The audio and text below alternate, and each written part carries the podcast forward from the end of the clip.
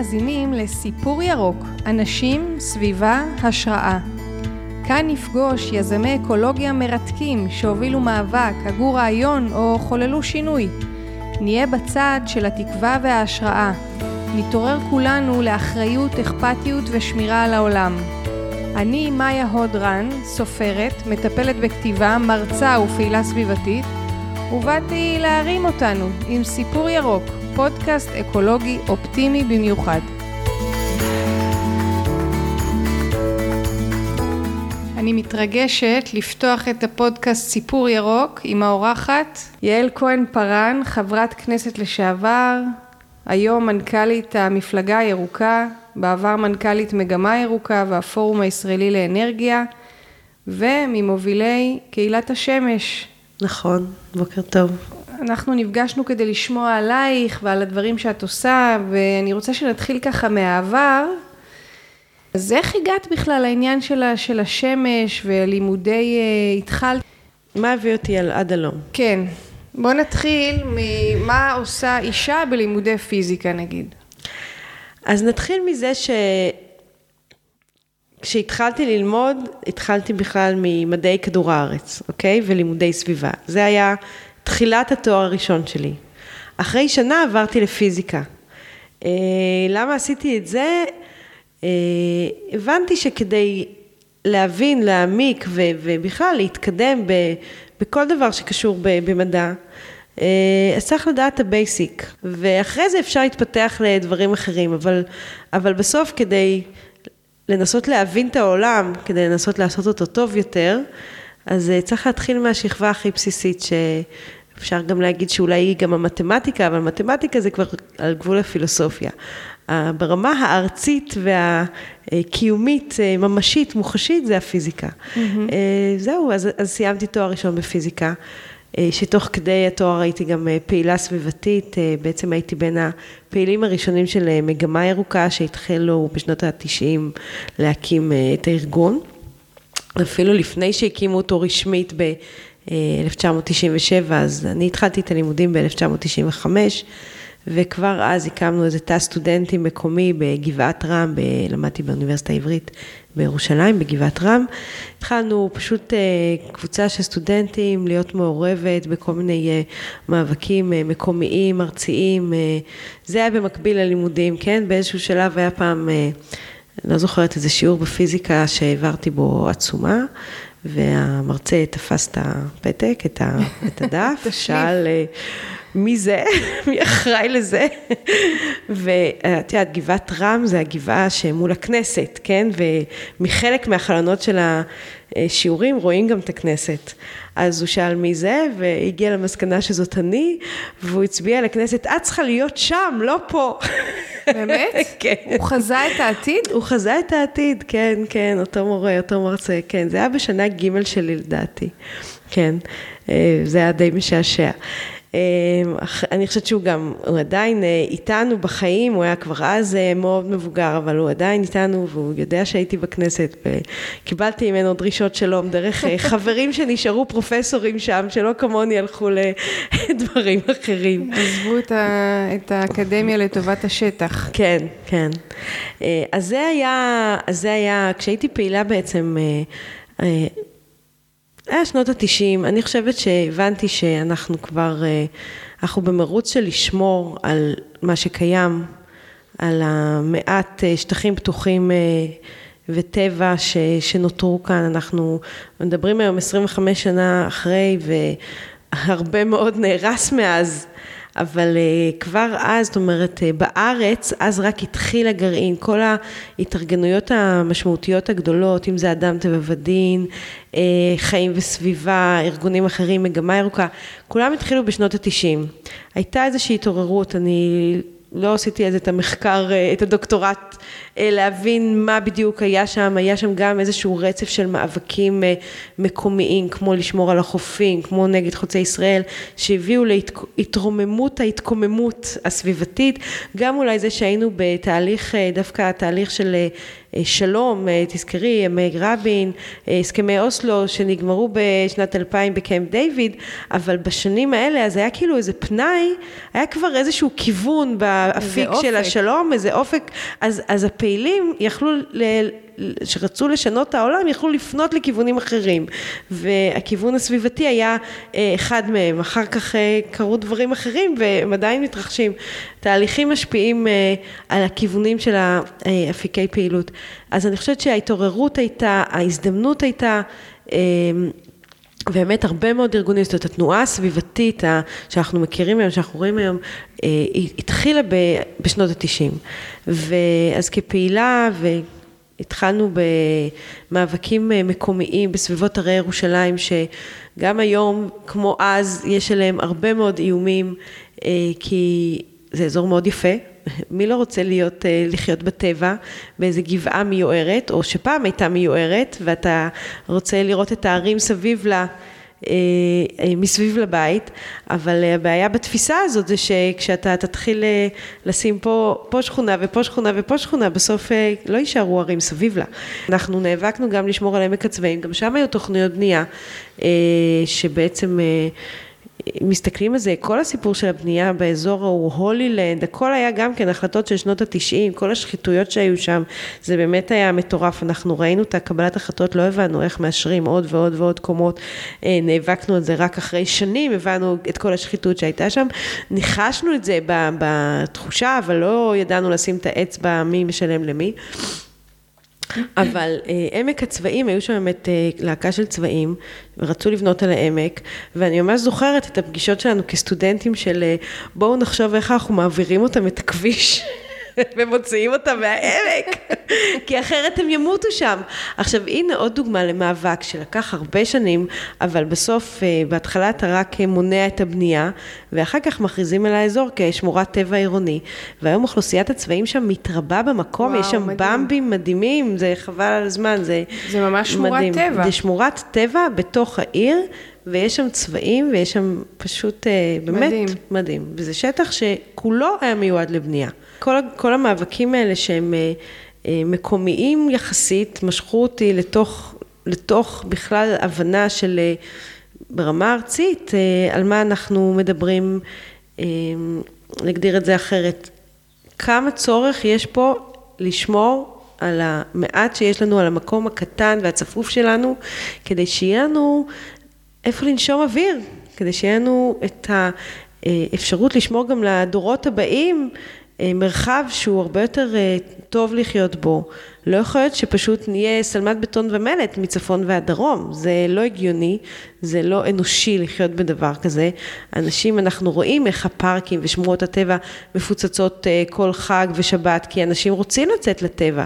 זה לא משהו שהוא רק אה, אני כאיזה so called מחבקת עצים רוצה לצאת לטבע. אנשים רוצים לצאת אה, לטבע ולנשום אוויר ולראות איזה נחל מפעפע ולטבול בו את הרגליים.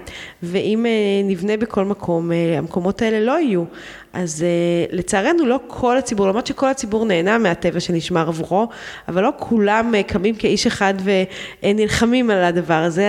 והטבע היה רק טריגר, הטבע היה רק התחלה, שמירת טבע זה uh, מה שנקרא... uh, החלק הראשון של, של להיכנס לעולם הזה של הגנת הסביבה. אז באמת, בואי תגידי משהו עלייך בכניסה לתוך העולם הזה, איך זה התגבר המקום הזה? אוקיי, okay. אז אה, קודם כל, אחד המאבקים המשמעותיים הארציים הראשונים שהייתי בהם זה המאבק אה, לעצירת כביש חוצה ישראל. אה, מאבק שלא הצלחנו בו, אוקיי? ועד היום אני עדיין גאה על קיומו ועל החלק שלו בחיים שלי. מה זה הייתה ההתארגנות הזאת?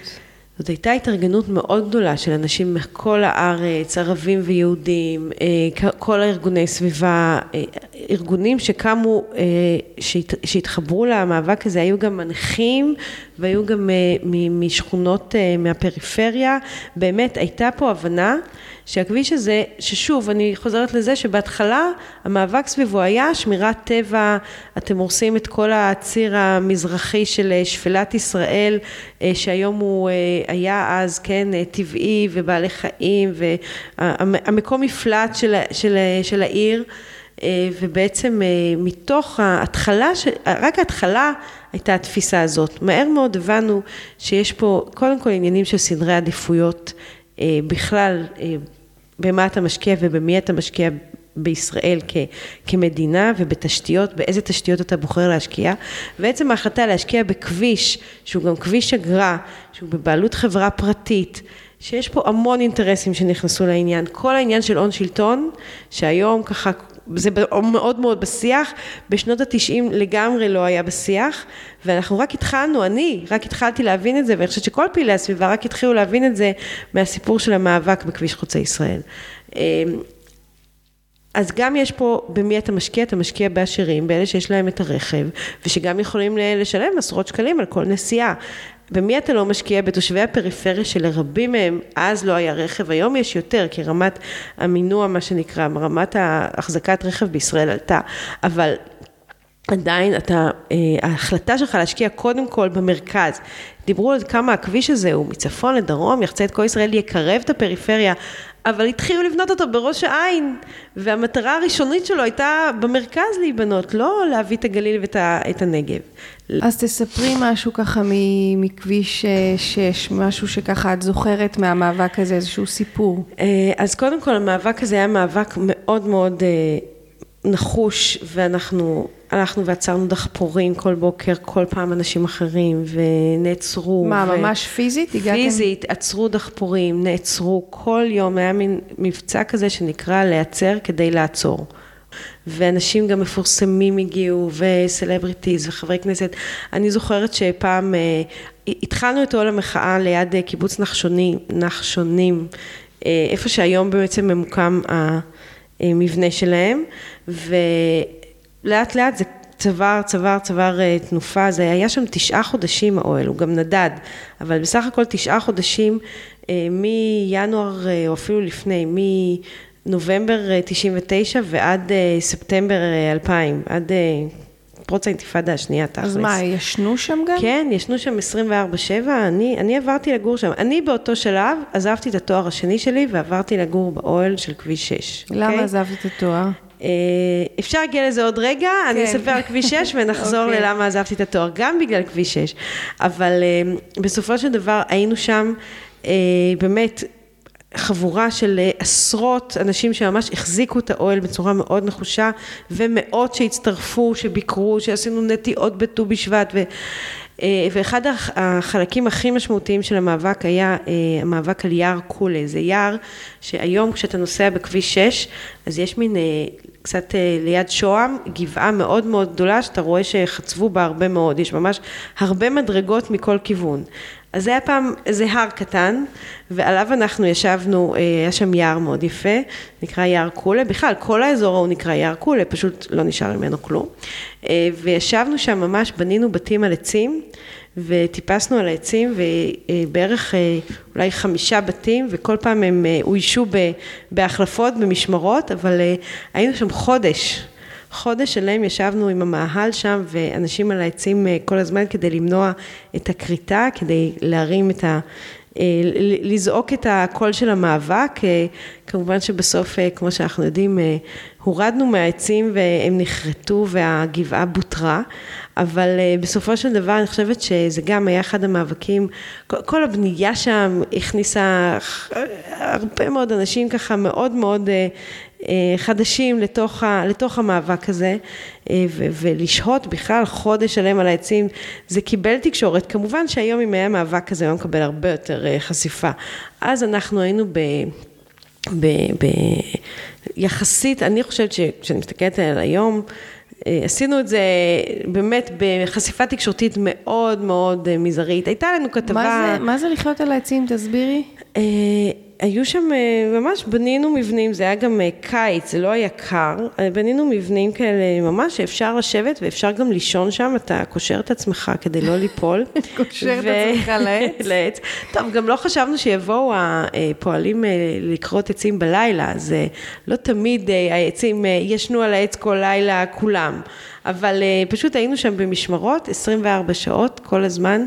לשמור, אה, להגן על, ה, על הנקודה הזאת. וואו. היה, כן, כן. במשך חודש, לקח להם חודש אה, לבוא, הם עשו להם תצפיות, זה היה ערב שישי, הייתה, עשינו קבלת שבת אה, למטה, קצת, קצת מתחת לגבעה, זאת אומרת, במרגלות הגבעה הקמנו את האוהל מחאה, שיהיה נגיש יותר לרכבים ולהגיע עם ציוד ולישון שם, ובמעלה הגבעה היה המוקד של השמירה על העצים, ואנשים ירדו לקבלת שבת, ערב שבת, ובאותו רגע ממש, בערב שבת, באו וכרתו את העצים. וואו. ראו שאנחנו לא שם.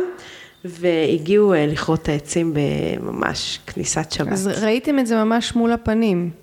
אה, כן, כן, זה היה מאוד קשה. כן, כן. בכלל, איך זה להיות במאבק, גם כביש 6, את אומרת, השקעתם בזה תשעה חודשים, אוהל, את מספרת פה על מלא דברים נורא יפים שעשיתם ביחד ורתמתם המון המון אנשים, וזה לא מצליח. כן, זה מאוד מתסכל כמובן. זה, הרבה אנשים, אה, זה ריפא את ידיהם והלכו לדברים אחרים אה, והפסיקו להאמין במאבקים סביבתיים, אבל אותי זה דווקא מאוד חיזק. קודם כל, עצם ההבנה של אה, הכוח של קבוצה והכוח של אנשים לעבוד ביחד ולהתארגן ולעשות שינוי. עכשיו, היום שואלים אותי, השינוי שעשיתם, הרי בנו את הכביש, איזה שינוי עשיתם?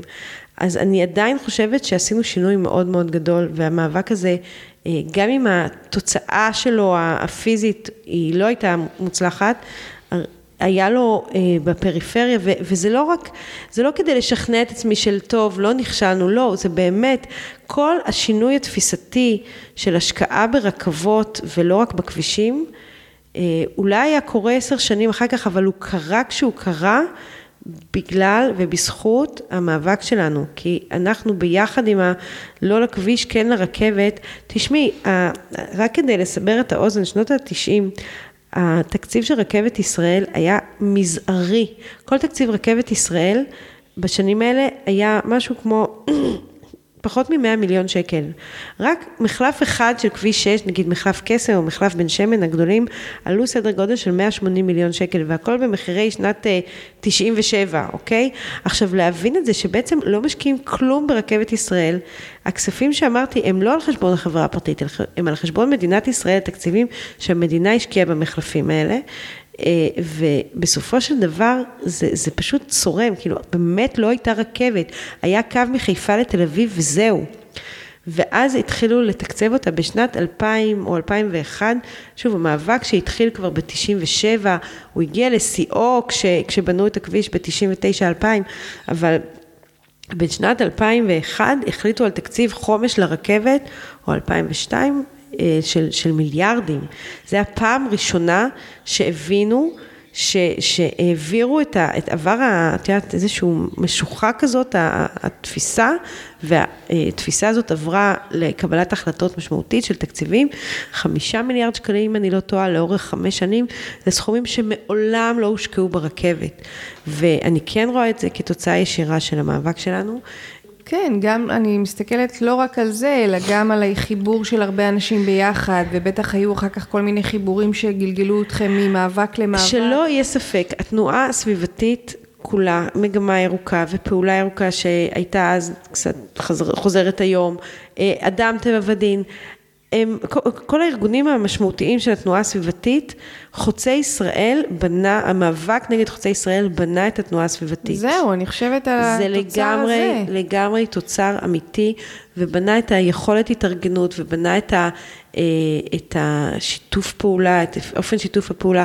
את יודעת, אני כמי שבאה מהתנועה הסביבתית, ורואה גם תנועות אחרות, התארגנויות אה, של נשים, ושל נכים, וגורמים אחרים, אני חושבת שכל מי שמגיע לתנועה הסביבתית רואה איך היא עובדת. מבין, אה, אה, יש פה באמת שיתופי פעולה ויכולת לשתף פעולה בצורה ייחודית שלא אופיינית לזירות אחרות של מאבקים. כן, תגידי משהו על זה. אה, תראי, תמיד יש ככה ארגונים שבתנועה הסביבתית איכשהו, אולי בגלל ובזכות זה שהיא נוצרה במאבק אחד שבו כולם שיתפו פעולה, אז אני חושבת שנוצרה היכולת להבין מה המקום של כל ארגון ולשתף פעולה עם הארגונים האחרים מתוך ידיעה שכל ארגון יש לו את החלק שלו, אם זה אדם טבע ודין זה הזרוע המשפטית של התנועה הסביבתית והחברה להגנת הטבע זה הזרוע התכנונית, היא מייצגת את כל התנועה הסביבתית בוועדות התכנון השונות, כמובן שיש לה גם זרוע חינוכית וטיולים, אני לא מחשיבה את זה כחלק מהפעילות של המאבק, למרות שכמובן הם מכניסים את הזרוע החינוכית שלהם לתוך מאבקים. אה, מגמה ירוקה, יש לה את הזרוע האקטיביסטית, ואחר כך גם, ובמקביל גם פעולה ירוקה, שהיא קצת פונה לקהלים אחרים. ויש התארגנות על, יש ארגון גג שנקרא חיים וסביבה, ואני רק ציינתי פה שלושה ארגונים ארציים, יש עוד ארגונים כמובן חשובים וטובים, ויש גם שורה של באמת מעל 100 ארגונים אה, קטנים מקומיים, שכל אחד עסוק במאבק מסוים, אבל יש אה, חיים וסביבה, שהוא ארגון הגג של ארגוני הסביבה, תמיד אה, פעל, והוא התחיל לפעול בשנות, אחרי המאבק הזה, של אה, תחילת שנות האלפיים, של חוצי ישראל, בזכות זה שקמו כל כך הרבה התארגנויות, ובעצם פועל לאחד את כולם ולהביא את כולם לעבודה אפקטיבית ביחד, וזה משהו מאוד מאוד ייחודי, ש... אה, יש לו מקום אה, משמעותי בזה שהתנועה הסביבתית, התנועה הירוקה, אה, לא, לא כמפלגה, אלא כתנועה, היא, היא משהו שיש לו אה, רגליים בקרקע, יש לו יכולת לקדם עניינים גם במערכת המשפט, גם במערכת התכנון, יש לו יכולת להביא אה, תמיכה ציבורית רחבה. אנחנו קצת לא מצליחים להביא את זה ל, לרמה הפוליטית, וזה עוד אה, כמה דקות נדבר על זה, אבל okay. אה, אוקיי. יש התארגנות אזרחית מאוד רחבה בתחום הסביבתי. כן. אז אה, הבטחת שנחזור לנושא של אה, התואר השני. כן, אז, אז אני סיימתי תואר ראשון בפיזיקה, ותואר שני הגעתי ל... החלטתי ללכת ללמוד בשדה בוקר, במרכז לאנרגיית השמש, אה, שזה בעצם חלק מאוניברסיטת בן גוריון. אז למדתי, עשיתי תואר שני רשמית בבן גוריון עם תזה, המחקר, הייתי סטודנטית למחקר של אנרגיית השמש, ובעצם אה, שנה לתוך התואר אה, לקח אותי הפרופסור שהנחה אותי לכנס אה, בינלאומי, דווקא לא בחו"ל, בירושלים, אבל כנס מאוד מאוד גדול שהגיעו אליו מכל העולם של אנרגיה סולארית, וזה היה שנת 1999, אוקיי? והבנתי משהו מאוד פשוט, הבנתי שכל מה שצריך כדי לקדם את האנרגיה הסולארית הוא כבר כאן. הוא פה, לא צריך ללכת אה, רחוק, אפשר כמובן, ותמיד צריך להמשיך לחקור, אבל הכל כבר כאן וניתן ליישום מחר בבוקר, אם רק ירצו. והרצון הזה לא קיים, והצד הזה הוא בפוליטיקה, הוא בקבלת החלטות. מי שצריך לקחת את זה עכשיו קדימה, זה הממשלות. ואז החלטתי, וזה בנוסף לעוד סיפור שתכף אני אספר, שאז החלטתי ש, שאולי המקום שלי הוא לא באקדמיה, אולי המקום שלי הוא לא ב, אה, במחקר וב... ולחשוב על הדברים. ולחשוב על הדברים, ולתכנן משהו שאולי עוד עשרים שנה יהיה אפליקבילי. לא, יש משהו שהוא עכשיו בר יישום, ועכשיו צריך לקחת אותו, וצריך לרוץ בכל הכוח, לאסוף את הציבור ללחוץ על מקבלי החלטות, או להפוך להיות מקבלת החלטות, כדי שהדברים האלה יקרו. עכשיו, במקביל, גם זה אה, איזשהו תהליך אישי שעברתי, שהבנתי בו שמשהו... לא, לא, אני לא בן אדם שמתאים לו לשבת במעבדה ו, ולקרוא מאמרים ולעשות ניסויים, וזה היה קשור לטיול שעשיתי באותה שנה ב-99, לקחתי איזה חודש ונסעתי לטיול באפריקה, והיה מאוד אה, מרתק, ואחד הדברים ש... במקרה פגשתי שם איזה שני צפרים אה, דרום אפריקאים שטיילו באותו אזור שאני טיילתי באוגנדה, אחר כך אה, פגשתי אותם גם בעוד מקום, בקניה, אבל באוגנדה פגשתי אותם אה, בכמה נקודות. נקודה ראשונה שפגשתי אותם הייתה, בדרום אוגנדה יש את השמורות של ה... של ה... יש את השמורות של הגורילות. אה, אני נסעתי אה, לעשות אה, טיול שאתה צופה בגורילות, אתה משלם המון כסף, לוקחים אותך לראות שעה גורילות, זה מין אקו-טוריזם באמת מאוד יפה, זו חוויה מטורפת. כי אתה כן. בא לראות אותם בשטח שלהם. ברור, לא בגן חיות, אתה מחפש אותם, אתה הולך עם מישהו שיודע למצוא אותם, לאן הם הלכו, מהלילה של אתמול למחר, למחרת. ובאמת, אתה פשוט אה, יושב, אה, כמו שאנחנו יושבות במרחק של אה, מטר וחצי אחת משנייה, אני יושבת במרחק של מטר וחצי ממשפחה של גורילות, ופשוט צופה בהם, ו... וואו. זה, כן, מטורף. עכשיו, אז אחרי, אחרי, באותו סיפור של הגורילות, פגשתי באותו מקום של האקו-טוריזם, ויש איזה קמפינג קטן, היו שם נורא מעט אנשים, כי זה היה אחרי איזה רצח נוראי שהיה שם של תיירים, הייתי מהאמיצים שהגיעו למקום שלושה חודשים אחרי הרציחות האלה, כאילו, לא היו שם אנשים, בקיצור. אה, אני והגורילות. אני והגורילות, כן, אני והגורילות ואיזה אה, שני... 12 שומרים שהתלוו אליי כדי שאף אחד לא ירצח אותי. ואותם שני צפרים באו לראות שם בכלל איזה ציפור, הם לא באו לראות גורילות, הם באו לשם לחפש איזה ציפור. ואחר כך המשכנו, אני רציתי להגיע לאיזה אגם, והם גם נסעו לאותו אזור, אז לקחתי איתם טרמפ, והם היו עם ג'יפ, כי הם עלו בעצם כל הדרך מדרום אפריקה עם הג'יפ שלהם.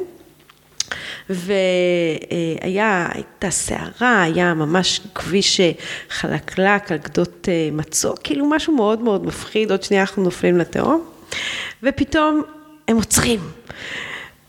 איזה דרמה, הם יוצאים שניהם, משקפות, מגדירים, גשם זלעפות, האוטו עוד שנייה נופל מהבוץ מדרך לא דרך, והם עוצרים הכל כי הם ראו איזה ציפור. לא יודעת מה הם ראו שם, הם יצאו בהתרגשות מטורפת, וזה היה חוויה ש... את יודעת, אחר כך ראיתי אותם בעוד מקומות, כל מקום שהגעתי אליו, אני באתי לראות מפל, הם באו לראות ציפור. וזה היה מין חוויה של לפגוש אה, משהו באמת אקסטרים בהתלהבות שלו. מי שמכיר צפרים יודע איך צפרים מתלהבים. התשוקה. שהם, התשוקה שלהם ל, ל, לצפייה בציפורים היא, היא מטורפת, וזה אה, מאוד ייחודי, זאת אומרת, אני לא חושבת ש... הרבה אנשים חווים את זה במה שהם עושים בחיים ביום יום ברמה כזאת, כאילו באמת צריך להיוולד כנראה עם איזה גן כזה שתהיה, שתהיה צפר עם התשוקה של צפר, אבל לי זה מאוד מאוד נתן איזושהי הסתכלות אה, על עצמי, איפה אני נמצאת באותו שלב בחיים, שהייתי אז בשדה בוקר, במחקר ובלימודים, אה, והבנתי שאני התשוקה שלי ממה שאני עושה כל כך לא שם, וואו. ברמה קיצונית, שאני צריכה אולי לחשוב על כיוון אחר אה, בחיים.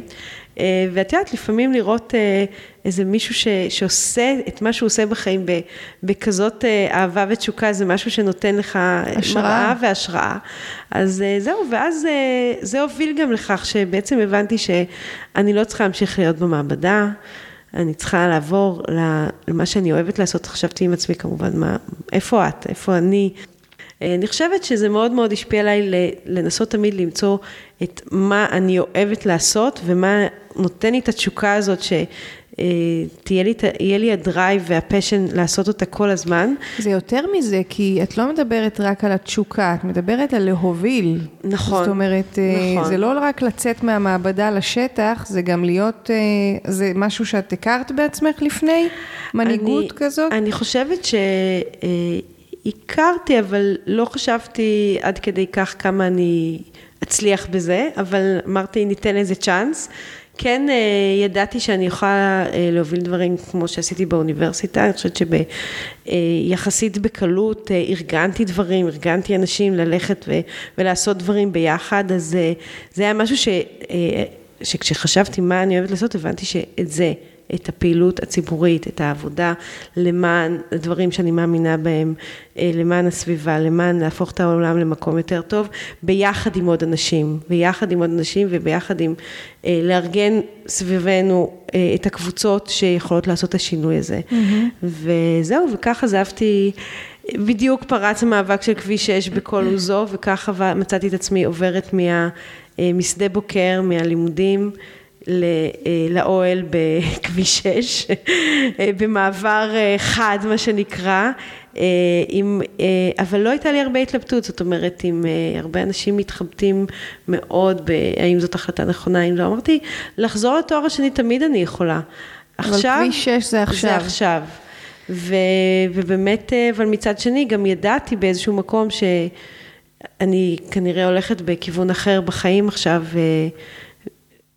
לא ברור אם הדרך חזרה, מתי היא תהיה ואם היא תהיה, כי אני, אני הולכת עם מה שאני מאמינה בו. אה, ואני לא, כמובן לא מצטערת לרגע על אותה החלטה. Mm-hmm. אולי הפרופסור שהנחה אותי מאוד מאוד אה, כעס עליי, אבל אני חושבת שברבות השנים הוא מאוד העריך את מה שאני עושה, וגם היינו כמובן בקשר, והוא הגיע לוועדות בכנסת שאני אה, הובלתי, ואני חושבת שהוא מאוד העריך גם בסוף את אה, זה שהגעתי לכנסת להוביל את הדברים האלה. אז באמת, איך התחילה הדרך הפוליטית? כי אה, מכביש 6 זו הייתה ממש צניחה ישירה למגמה ירוקה? אני, כן, אני, כביש 6, כשהובלתי את המאבק בכביש 6 מתוך מגמה ירוקה, כשהייתי שם פעילה עד אז, ואז, בעצם אז רק התחלתי לעבוד באיזשהו שכר זעום כזה במגמה ירוקה. ואחרי uh, בערך שנתיים, uh, מנכ"ל מגמה ירוקה שגם ייסד אותה, ערן בנימיני, שהוא חבר טוב ויקר, והיום הוא מנכ"ל חיים וסביבה, והוא גם ייסד את התנועה הירוקה שתכף נדבר עליה, אז הוא פרש, החליט לסיים את התפקיד במגמה ירוקה, ובעצם ניגשתי להתמודדות להיות מחליפתו, וכך ב-2002 נבחרתי להיות מנכ"לית מגמה ירוקה, אז נכנסתי לתפקיד ממש לנהל את הארגון, וזה כבר היה אחרי מאבק כביש 6 די נגמר פחות או יותר עם האינתיפאדה, היה לו עוד היה גם איזשהו עוד מאבק מעניין שעשיתם במגמה ירוקה, סיפור של כלובי הדגים במפרץ אילת.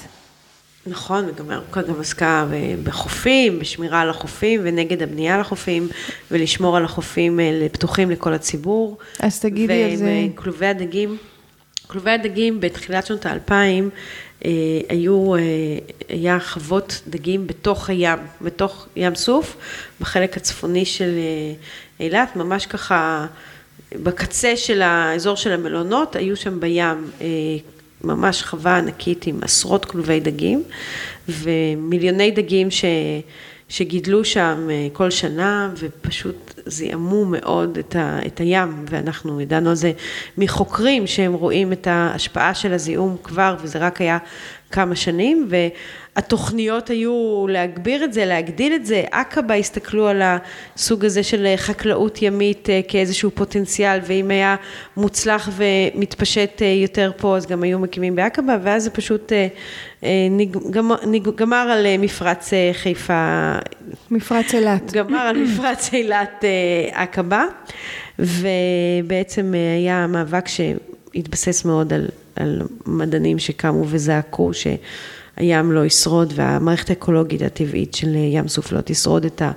זאת אומרת, היו שם הרבה מאוד מפגעים גם ככה, הנמל והנמל נפט שכבר לא עבד, אבל הבנייה, אבל זה כאילו מין היה הקש ששבר את גב הגמל, התוספת ה...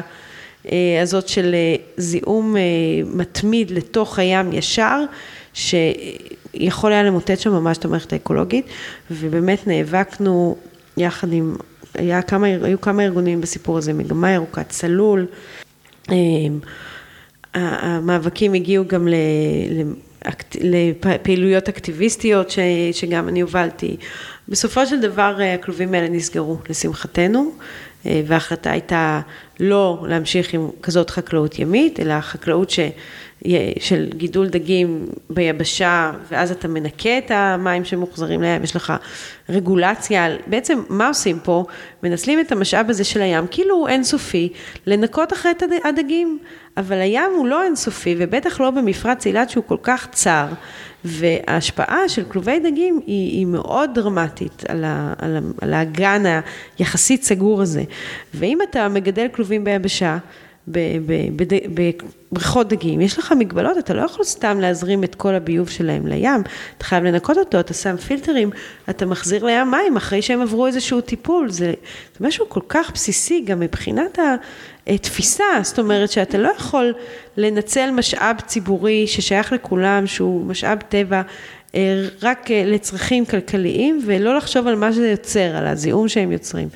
עכשיו היה פה מאבק מאוד סוער כי כל הבעלי כלובים, שזה היה גם חברות פרטיות וגם הקיבוצים באזור שיש לי שם חברים מאוד טובים, כולם נורא התנגדו אלינו, ואמרו שהכלובים לא מזיקים בכלל, ואפילו יש שם אלמוגים מתחת לכלובים חדשים, וזה זה הכל היה, כן, אה, יחסי ציבור אה, לא רעים שהם עשו. זהו, לשמחתי הכלובים האלה נסגרו והים הוא כחול, ונשאר mm. ויישאר כזה. יש שם עכשיו איום חדש, כמו בזכות השלום שפרץ עם האמירויות, אז חושבים להפעיל מחדש את, את קו צינור אילת אשקלון, שנבנה בשנות ה-60, כשעוד היו יחסים עם איראן, ובעצם העבירו צינור מהים, מהמפרץ הפרסי. לאירופה דרך הצינור הזה, זה הגיע פשוט למפרץ אילת, ואז הוא עבר נפט לים התיכון, אז רוצים להשמיש אותו מחדש עם נפט מהמפרציות, אנחנו מאוד לא אוהבים את זה, ומאוד חוששים גם כן להשפעות שייכנסו עוד פעם מכליות נפט, כבר לא נכנסות מכליות נפט, ייכנסו שוב מכליות נפט ממש למפרץ אילת, לאזור הכל כך רגיש הזה ויפהפה. אה, בסדר, זה, את יודעת, תמיד יש לנו מאבקים חדשים, אנחנו אף פעם לא מנצחים, לכל הצלחה זה רק אה, הצלחה רגעית, אנחנו תמיד אה, מוכנים לקרב הבא. זה דווקא תפיסה נורא מעניינת, באמת לא להסתכל על זה כמשהו באמת שהוא, שאם אני לא מנצחת את המאבק הספציפי הזה, איך אני ממשיכה, מאיפה אני לוקחת את הכוחות להמשיך. אמ, תראי, קודם כל, אני חושבת שעצם זה שיש לנו כל כך הרבה מאבקים, זה מראה על בעיה מערכתית ובעיה מאוד בסיסית, שלא סופרים את הסביבה ולא מכניסים אותה במערכת השיקולים של קבלת החלטות, לא ברמה הפוליטית מדינית ולא ברמה התכנונית ולא ברמה ארצית ומקומית. זה מאוד מאוד קשה ובגלל זה התנועה הסביבתית שקמה, היא קמה כמענה לזה, אבל השלב הבא זה לעבור לרמה הפוליטית כדי באמת לקום ולהשפיע. ומה באמת... ששכנע אותי, הנה אני חוזרת לשאלה שלך, מה ששכנע אותי שצריך לעבור לרמה הפוליטית ובעצם הבנייה של המפלגה, התנועה הירוקה, קמה אה, ב-2008, התמודדה לראשונה ב-2009, אני הייתי אז מעורבת, אבל אה, אה, לא הייתי בהנהגה, הייתי ברשימה, אבל לא במספר גבוה, אבל הייתי מעורבת מאוד בקמפיין ובמפלגה, ברמה כזאת או אחרת. היו לי ילדות קטנות, אז לא רציתי להשקיע את כל כולי, רציתי להיות גם בבית. ובסופו של דבר, לצערנו, המפלגה לא נכנסה ב-2009. אחר כך ב-2013 אה, רצנו ביחד אה, עם אה, התנועה של ציפי לבני. מי שהיה אז היושב ראש, פרופסור אלון טל, נכנס במקום רחוק מדי מכדי להיכנס, אבל היה שיתוף פעולה איתה, וכשהיא הייתה שרה כשרת משפטים, ועמיר פרץ מטעמה שר הגנת הסביבה, אז היה איתם איזשהו שיתוף פעולה מסוים. אבל מה שיותר משמעותי זה שב-2015, כשהבחירות, יצאנו לבחירות 2015, היא חזרה אלינו התנועה הירוקה, בינתיים בין 2013 ל-2015 היו בחירות מחדש בתנועה הירוקה ואני יחד עם ערן בנימיני נבחרנו ליושבי ראש משותפים ואז בעצם בסוף 2014 כשהתכוננו לבחירות 2015 היא ישבה איתנו אה, ציפי לבני ושאלה מה קורה עם התנועה הירוקה ובעצם כך נוצר הקשר שהביא את, את כניסתי לתנועה אה, של ציפי לבני ולמחנה הציוני וכך נכנסתי לכנסת העשרים, הייתי ברשימת המחנה הציוני, הייתי אה, במקום שאומנם בתחילה אחרי הבחירות לא נבחרתי, הייתי במקום 25, קיבלנו 24 מנדטים. וואו, אחרי, על הקשקש. על הקשקש, כן, אבל אחרי חצי שנה, אה, מי שאז היה חבר כנסת, דני עטר, עבר, נבחר להיות יו"ר קק"ל, ועם פרישתו לקק"ל, אני נכנסתי הבאה בתור, אה, זאת הייתי אני. אז אה, רק חצי שנה אחרי תחילת הכנסת כבר נכנסתי, ובעצם כיהנתי עד לסיומה, וזו הייתה תקופה מאוד מאוד משמעותית. אה, אמנם היינו אופוזיציה, ואני חושבת שעשיתי הרבה דברים, אבל נחזור רגע לאחור, למה בכלל הביא אותי לזירה הפוליטית. אה, קודם כל, גם אני חוזרת לאנרגיה הסולארית ולישימות שלה בשנת 2000. הבנתי את זה, אמרתי צריך לעבור לפעילות הציבורית, צריך לדחוף את זה ברמה הציבורית. באותה שנה בדיוק, בשנת 2000, אה, בגרמניה מפלגת הירוקים הייתה בממשלה, ביחד עם הסוציאל דמוקרטים, מפלגה אדומה, ממשלה אדומה ירוקה. ארבע שנים או שלוש שנים שהם היו בכן בממשלה, הם העבירו את החוק שבעצם התחיל לגלגל את האנרגיה הסולארית בעולם, אוקיי? הם העבירו אה, חוק של אה, אה, מנגנון של סבסוד ותמרוץ לאנרגיה סולארית על גגות בשלב ראשון, פשוט שילמו למי ששם על הגג אנרגיה סולארית, פאנלים סולאריים, פי חמש ממחיר החשמל שאתה משלם, אוקיי? וואו. כן. זה היה שנת 2000. וזה התחיל לגלגל. מרגע שזה קרה, וההבטחה היא להרבה שנים ולהרבה מאוד גגות, מרגע שזה התחיל לקרות, עוד מדינות התחילו לתפוס את העניין הזה. האנרגיה הסולארית בעצם אה, התחילה להתפתח. וזה עוד באירופה שהשמש שמה... שיש להם חצי מהשמש שלנו, וואו. בדיוק. וזה התחיל להתפתח וזה התחיל לגדול והתעשייה גדלה ואז הסינים לקחו את זה, הורדת מחירים דרמטית. ב-20 שנה האלה המחירים ירדו ממש כמעט, כמעט בוא נגיד מ-100 ל-5, אוקיי? מעל 90 אחוז. וממש היום בעצם, היום, זה הביא לכך שהאנרגיה הסולארית היום היא האנרגיה הכי זולה שיש, הכי זולה שיש, אוקיי? יותר זולה מפחם, מגז, מנפט, מגרעין, מהכל, אוקיי? וזה בזכות הפעולה של מפלגת הירוקים בממשלה בגרמניה בשנת 2000. יכול להיות שזה היה קורה אה, בתהליכים אחרים, אבל זה גרם לזה פוף להתחיל לזוז. וגם ההבנה של זה, וגם ההבנה של אנחנו צריכים שהמערכת כולה תתכוונן להרבה יותר לשמור על המקום שאנחנו חיים בו. זה העתיד של הילדים שלנו, זה העתיד שלנו כ-human nature, כמין אנושי, שאם לא נתעסק עם זה, אה, אנחנו לא יודעים אנחנו נגיע למצב שכדור הארץ לא יוכל לקיים את החיים אה, כמו שהוא מקיים אותנו היום. הבנתי שהזירה הפוליטית, הירוקים בכל ממשלה ובכל מדינה חייבים להיכנס בזירה הפוליטית ולהשפיע משם. אה, וכך במקביל כשה, כשהמפלגה הגיעה למצב של, שיכולנו להרים ראש ולהיות מיוצגים, אז, אז הגיע, הגעתי להיות הנציגה של, ה, של המפלגה בכנסת. עכשיו, אני חושבת שעדיין הביקורת שיש לי, כן, על הרבה מאוד פעילים סביבתיים, הם עדיין לא שם. זאת אומרת, אם מסתכלים על פעילות סביבתית, יש המון פעילות סביבתית בארץ. אם זה מקומית נגד הכריתה של העצים ליד הבית שלך, ואם זה ברמה ארצית לשמירה על הים התיכון, לשמירה על החופים, אה, לתחבורה ציבורית. אבל אין הבנה, זאת אומרת, היום בכל ה... בוא נגיד, מניפה של נושאים שגורמים לאנשים אה, לבחור ולהצביע על מפלגה כזאת או אחרת, הנושא הסביבתי הוא בשוליים. בעיניי הנושא של אה, לאיזה עתיד אנחנו הולכים ואיזה עולם אנחנו משאירים פה, זה צריך להיות הלב של, ה, אה, של השיח הפוליטי בארץ, כי אף אחד לא מציג את החזון הזה ואף אחד לא מדבר כולם מדברים על עכשיו ומחר, ואנחנו חייבים להסתכל קצת קדימה, כי אנחנו רואים לאיזה מצב העולם הולך, ואנחנו חלק ממנו. רציתי לשאול אותך על, שוב, את אמרתי את זה בהקשר ה... מקודם של המאבק בכביש 6, אבל העניין אה, של להיות אישה שמובילה, אה, גם אפילו בכנסת, כן, שגם נשים באחוז מאוד נמוך שם, איך זה היה ההתברגות לתוך מקום כזה? שהוא גברי בחברה כן, הישראלית כן. בכלל. אוקיי. אז נתחיל מזה שזה באמת, אה, אני עכשיו בראייה רטרוספקטיבה יכולה מאוד להבין למה אין הרבה נשים בפוליטיקה. וואו. ובוודאי, קודם כל, אה, זה מ... ברמה אישית זה מחיר אישי מאוד גדול, אוקיי? כשאני נכנסתי לפוליטיקה, היו לי אה, שלוש בנות, יש לי שלוש בנות, הם, הם היו בנות 11, 9 ו-4, אוקיי? וברור לי שהם שילמו מחיר, הם היו בתחילת, אה, בפאזה הכי קטנה בוודאי, והגדולה הייתה בתחילת גיל ההתבגרות, ברור לי שהם שילמו מחיר שאימא נמצאת הרבה פחות בבית, אנחנו גם לא גרים בירושלים. אז היו אה, אה, כמעט כל שבוע, נסעתי ל... או יומיים או שלושה לירושלים, לא ישנתי בכלל בבית, ישנתי בירושלים. אה, מיום שני עד רביעי, או מיום אה, שני עד שלישי, ואז שוב לצאת ברביעי מוקדם בבוקר. זאת אומרת, הייתי בסופי שבוע, שבוע הייתי חצי בבית, שבוע. חצי שבוע בבית, לא, וגם ראשון וחמישי, גם אם אין אה, ימים של כנסת, אז מסתובבים בכל הארץ ונפגשים עם פעילים ועושים סיורים, ואתה לא מובטל, אתה עובד מאוד, אתה כל הזמן צריך להיות זמין, זה קודם כל, אתה יוצא לפעמים ב-6 בבוקר לתוכנית בוקר, אתה את.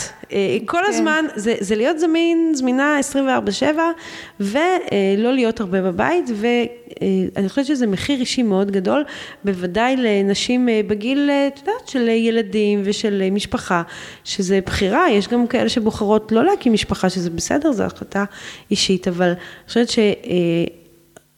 מהגברים פחות מצפים, למרות שגם זה, אנחנו בעולם משתנה, כן? אבל זה יותר מקובל שהם אה, לא יהיו בבית, אה, אה, יעבדו עד שעות מאוחרות, או, או ייסעו לחו"ל לשבועיים כל חודש, זה, זה קורה, אנחנו מכירים את זה בהרבה מקומות, וזה עדיין התפקידים כביכול התפקידים המסורתיים, אבל, אבל זה גם לא רק התפקידים המסורתיים, בוא נגיד ככה, גם לא הייתי רוצה שאישי היקר ייסע אה, ויהיה שלושה ימים אה, אה, לא יישן בבית וייעדר כל כך הרבה ויהיה כל כך עסוק, ובוודאי,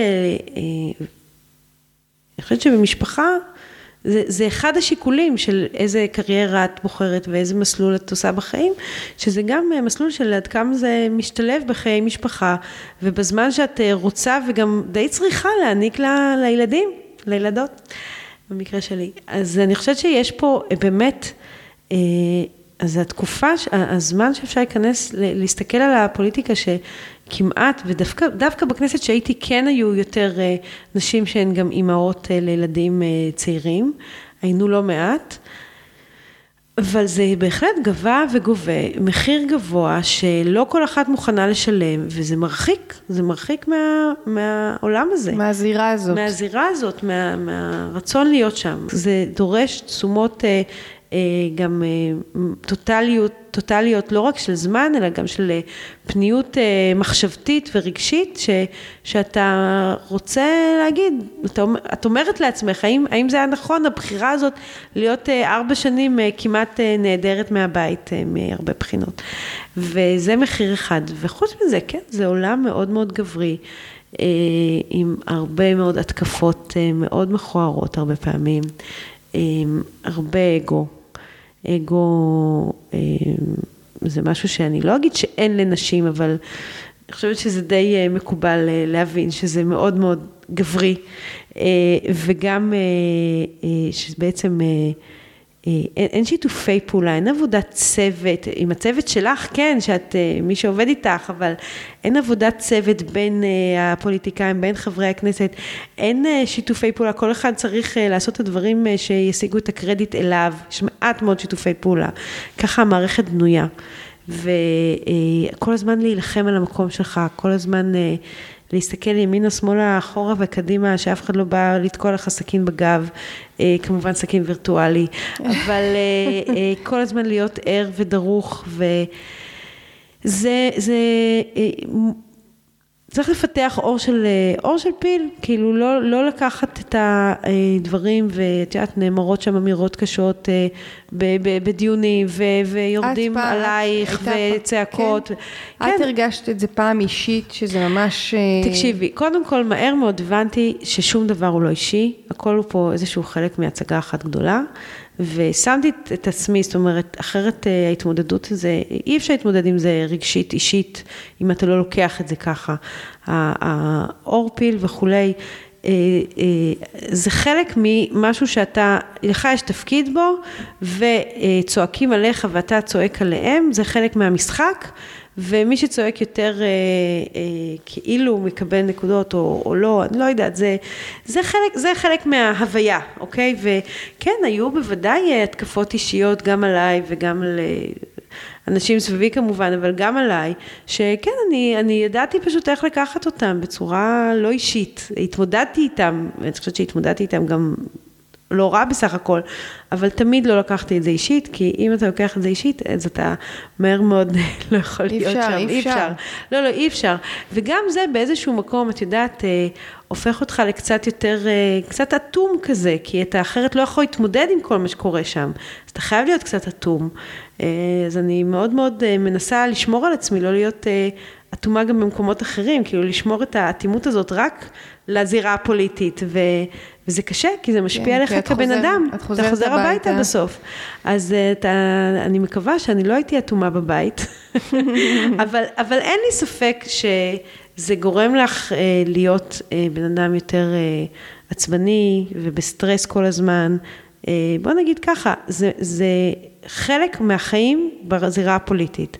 עד כמה ואיך את מתמודדת עם זה, זה בוא נגיד, אה, שאלה גדולה, ואני חושבת שזאת גם אחת הסיבות שנשים מתרחקות מהזירה הזאת, כי זה מאוד מאוד קשה, וכל הזמן להתמודד עם, אה, עם אה, לפעמים כן, בהחלט גם אמירות סקסיסטיות ושוביניסטיות. כן, כן, זה עולם כזה. עכשיו, בסופו של דבר, בסופו של דבר, כשאני חושבת שמה שהוביל אותי ומה שחיזק אותי זה שידעתי שיש לי מטרה שאני שם ודרך שאני מנסה להוביל וכיוון ויעדים שהם ברורים לי ולא נתתי לדברים האלה להפריע לי. וכאילו ניסיתי להיות מאוד ממוקדת ולא לתת לרעשים האלה, להמון המון רעש, ל- לעמוד בדרכי, אלא לחשוב מה אני עושה כדי לקדם את הדברים שהגדרתי לעצמי, אם זה להציל את ים המלח ואם זה לקדם אנרגיה מתחדשת. ובאמצע היו מלא מלא רעשים, כי גם תזכרי שהייתי בכנסת העשרים, וחוק ההמלצות של נתניהו התחילו החקירות, ו- והמון המון עניינים פוליטיים, שאני לא נכנסתי לזירה הזאת בהתחלה כדי אה, להיות שם הפרונט של הדברים האלה. אבל לפעמים מצאתי את עצמי בפרונט של הדברים האלה. אני הייתי הראשונה בכנסת שבאה ואמרה באיזה דיון של ועדת הפנים, אתם מתנהגים כמו משפחת פשע. ואחר כך אה, כולם ירדו עליי וראיינו אותי, וזה, ובסופו של דבר, אתה גם אם בא עם מטרה אחת וכיוון אחד שמוביל אותך בחיים, וזה מה שאתה מנסה להוביל גם בזירה הפוליטית, את מוצאת את עצמך מתמודדת עם כל הזירה הפוליטית, ונושאים אחרים שגם לא התמודדת איתם אף פעם, אה, חינוך ונשים, וגיור אה, לא אורתודוקסי, ומתווה הכותל, ו-name it, כאילו, והמון דברים, והפוליטיים. אה, ובכל זאת, עם כל הקושי הזה, רצית להמשיך. אה, נכון, כי אני עדיין חושבת שהזירה, אה, הזירה של הכנסת והזירה הפוליטית היא המקום לקדם החלטות אמיתיות. אז בואי תספרי על מה שקורה עכשיו, עכשיו את מתעסקת בקהילת השמש. נכון, אז, אז... עכשיו באמת בחודשים האחרונים, ואני עכשיו עוסקת באמת במיזם חברתי שהוא לא פוליטי, שמקדם אנרגיית שמש על גגות. אה, בעצם אם אנחנו רוצים להגיע לאנרגיית שמש ב-100%, או בכלל אנרגיה מתחדשת ב-100% בישראל, כדי לצמצם את, ה, את, אה, את זה החממה שלנו, כדי להיות חלק מהמאבק במשבר האקלים, ואפילו להיות בין המובילים שלו, ולא רק הנגררים, אז אנחנו חייבים להבין שצריך הרבה מאוד אנרגיית אה, שמש על גגות. כי היום אנחנו מדינה קטנה וצפופה, וכמו שהתחלנו את כל שיחתנו, צריך גם לשמור קצת שטחים פתוחים לדור הבא, ואנרגיית שמש דורשת הרבה שטח. אז אני לא אומרת לא לגמרי לשים גם שדות סולאריים, אבל המסה העיקרית צריכה להיות על גגות. והיום רוב הגגות הם גגות של, נכון, מבנים גדולים, פחות... אה, אה, היום הפוטנציאל העיקרי בארץ הוא של גגות פרטיים, גגות של בניינים משותפים, גגות של בתים פרטיים של אנשים, שפשוט צריכים להקים, לקום ולהחליט שהם שמים על הגג אה, את המערכת הסולארית, וזאת החלטה אישית, ולצערי הממשלה היא מאפשרת, אבל היא לא באמת יוצאת מגדרה לעודד אה, אנשים לעשות את זה, ובעצם היוזמה שלנו באה לעשות את זה קל ופשוט, ולהנגיש את המידע הזה לאנשים, ולהביא ולקרוא לאנשים להצטרף לטרנד הסולארי. תקשיבי, זה קודם כל כלכלי. הרבה מאוד אנשים שאני מדברת איתם שכבר עשו את זה, בכלל לא באו מהזווית הערכית ולהציל את העולם והאנרגיה הסולארית תציל את העולם. לא, הם באו רק מהסתכלות שזה מחזיר את הכסף תוך כמה שנים, ואז אתה פשוט לא משלם יותר חברת חשמל שקל, אתה אפילו מקבל מהם כסף. יש פה היום תעריף שמשלמים לך על כל קילוואט סולארי, זה 48 אה, אגורות, אתה מקים על הגג שלך ומקבל אותו ל-25 שנה. מהשקעה של אה, משהו כמו 70 אלף שקל, אתה מכניס כל שנה 10,000 שקל. איפה את רואה כאלה השקעות? זה מאוד כלכלי. זה ממש, אה, בוא נגיד, מחזיר את עצמו יפה, מובטח ל-25 שנה. אוקיי? וגם אם יש ירידה מסוימת במערכת, במערכות האלה, איזשהו בלאי מאוד מאוד קטן לאורך 25 שנה, עדיין את תכניסי את האלפי שקלים בשנה, שהם בדרך כלל או מקבילים או יותר אפילו ממה שאת משלמת לחברת חשמל. ועושים את זה, חלק מהעניין הוא שעושים את זה יחד? אז זהו, אז קהילת השמש באמת באה לארגן ביחד קבוצות של אנשים. קודם כל לקרוא לאנשים לעשות את זה, מצידי שיעשו את זה לבד, אוקיי? ואנחנו באנו להתארגן כדי להוזיל גם מחירים, כי הרי בסוף כשאתה אה, כבית לבד מקבל מחיר מסוים, אם אתה בא כמאה אה, בתים, אתה תקבל מחיר יותר טוב. וזאת המטרה שלנו, להתארגן בכל מיני יישובים, ואנחנו כבר התחלנו לעבוד בכמה מקומות בארץ, אנחנו מתפרסים בכל הארץ מתוך מטרה שפשוט להביא את זה אה, גם מהתושבים שמתחילים להתארגן בעצמם, גם בשיתוף פעולה עם הרשויות המקומיות. אה, אה, אני מאוד מאמינה שלרשות המקומית יש פה יכולת להניע את זה בצורה אה, מדהימה קדימה, אם היא רק רוצה. לעודד את זה בכל מיני תמריצים? לעודד את זה, תראי, תמריצים כלכליים הם לא יכולים לתת, אבל אפילו אה, להנגיש את המידע לציבור ולארגן אותו, mm-hmm. אם עירייה מחליטה אה, לארגן את התושבים שלה, ואז היא תקבל בכלל מחירים הרבה יותר טובים, הצעות הרבה יותר טובות אפילו מקהילה של אנשים שמתארגנת, כי זאת עירייה, והיא מגיעה עם הכוח שלה, ועם, את יודעת, היא מגיעה לכל אזרח ותושב ביישוב, וברשימות תפוצה יש לה של כולם.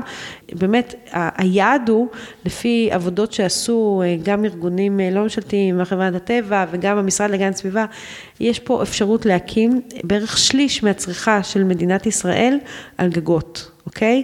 בשביל זה אבל צריך להירתם, אנחנו צריכים שיהיו לנו פה 280 אלף גגות סולאריים.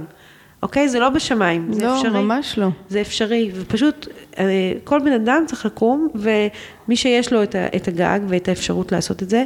עכשיו, קהילת השמש גם באה אה, לפתח אה, לא רק למי שיש גג, שזה בוא נגיד, רק חלק מהאוכלוסייה יש להם בית ועם גג פרטי שלהם. חלק מהציבור גר, מה לעשות, בשכירות או בבתים משותפים, אז אנחנו מפתחים גם פרויקטים שבו כל אחד יוכל לקחת חלק ולהצטרף לדבר הזה, למהפכה הסולארית, וגם להרוויח ממנה. כי בעצם יש כאן איזשהו, במקום מסוים אי שוויון, שרק מי שיש לו גג יכול להרוויח מזה היום. אז גם אנחנו מפתחים מודלים אה, לבתים משותפים להתארגן על אה, דבר כזה, על אה, לעשות מערכת סולארית לבית משותף, וגם להתארגן ביחד כקבוצה של אנשים שהם משקיעים ביחד ב... במבנה אחר או בשדה סולארי אפילו, ומקבלים את ה... את הרווח מזה. ואת חושבת שמבחינת המדינה זה משהו שגם, שפוליטיקאים יכולים לעודד אותו? אה, בוודאי, כל פוליטיקאי צריך אה, לרצות לעודד שיהיה פה עתיד טוב יותר, אני מקווה. אה, גם אני כמי שרואה את עצמי עדיין כפוליטיקאית, גם אם אני לא כרגע מיוצגת, אני חושבת שכל, באמת, אין פה... אין פה, אין פה שאלה ימין בעצם. ושמאל, אין פה שאלה ו... בעצם. תראי, גם אני בסך הכל, היה לי יותר קל לקדם, אני קידמתי הצעת חוק לדוגמה, ל... להוריד את כל העניין של מיסוי על הגגות הפרטיים, אוקיי? כי אין מה להכניס פה את היד לכיס של אנשים שבקושי גם ככה עושים את זה. הכלכליות של זה, זה לא שאף אחד מתעשר מזה, זה, זה כלכלי, זה, זה פשוט זה השקעה. פשוט השקעה, אבל כן, זאת השקעה טובה, וזאת לא השקעה שמישהו נהיה ממנה מיליונר, הוא מחזיר אותה בשבע שנים, ואחר כך אה, מרוויח אה, בעוד עשרים שנה או שמונה עשרה שנה את, את התשואה על זה, אבל זה לא משהו אה, פנומנלי, ומס הכנסה הסכים, זאת אומרת, אחרי הרבה דין ודברים ולחץ מוועדת הכספים, והחוק שהבאתי לשולחן, תשמעי, זה היה אחד החוקים שהיה לי הכי קל להחתים עליו חברי כנסת. הרי איך זה הולך? הצעת חוק, אתה מביא הצעת חוק ומחתים חברי כנסת נוספים שמצטרפים אליך. אה, והרבה פעמים צריך לעמוד ולשכנע, כאילו כמה ההצעה הזאת, אה, למה היא חשובה ומדוע. פה זה פשוט היה, לא, לא הייתי צריכה להסביר יותר מדי, גגות סולאריים, כן, כולם באו לחתום. אוקיי? איזה ברור יופי. היה שצריך לקבל, זה היה ימין ושמאל, באמת החתמתי יותר מ-60 חברי כנסת, בלי שום בעיה, באמת בלי שום בעיה, וגם זה, יכולתי גם להחתים 80 אה, או יותר, פשוט אה, רציתי כבר להגיש אותה. אז mm. אני חושבת שכן יש פה הסכמה עקרונית על החשיבות של זה. אז לסיום, אני רוצה לשאול אותך, מה התחזית האופטימית שלך? איך את רואה את מה שקורה פה בסצנריו הכי הכי טוב שיכול להיות? בשנים הקרובות בתחום הזה של האנרגיה הסולארית? אוקיי, okay, אז אה, התחזית האופטימית שלי שקודם כל אה, אה, יהיה פה גם שיפור טכנולוגי, ואני חייבת לספר שאני גם חלק קבוצה טכנולוגית שמנסה להביא את השינוי הזה, אבל אה, לא... של שיפור? של ייעול אה, לדבר של הזה? של ייעול, של להפוך, הרי כמו שאנחנו יודעים, השמש לא זורחת בלילה, האתגר הענק של חבל. האנרגיה הסולארית זה ההגירה. לא, זה, זה העולם, בואי נקבל אותו. זה הפיזיקה. שזה הלכתי ללמוד פיזיקה, להבין את זה. ובסופו של דבר, אם אנחנו נדע להביא את האנרגיית שמש גם ללילה ומהקיץ לחורף, זה האתגר שלנו, אז היא תהיה זמינה ואפשר באמת לעבור ל-100% אם האגירה תהיה זולה.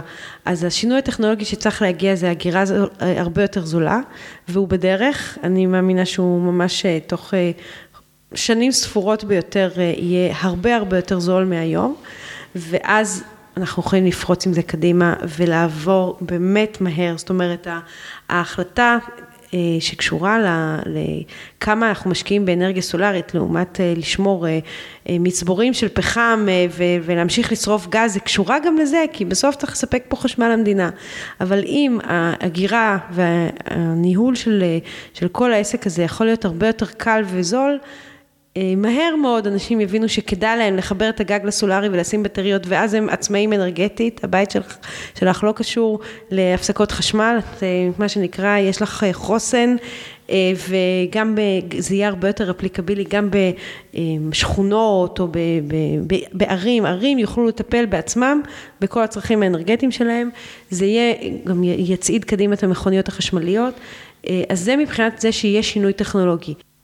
Amen. Amen, amen. והתודעה, תשמעי, היום אנחנו במצב שכן מדברים על זה, שוב חזרנו לדבר על משבר האקלים הרבה יותר. אה, לפני הקורונה דיברו על זה המון, אה, להזכיר את גרטה אה, טונברג, והיה פורום אקונומי עולמי, פורום כלכלי עולמי בדאבוס, דיברו שם רק על משבר אקלים, ובאמת זה היה משהו מאוד מאוד משמעותי, ואז הגיעה הקורונה.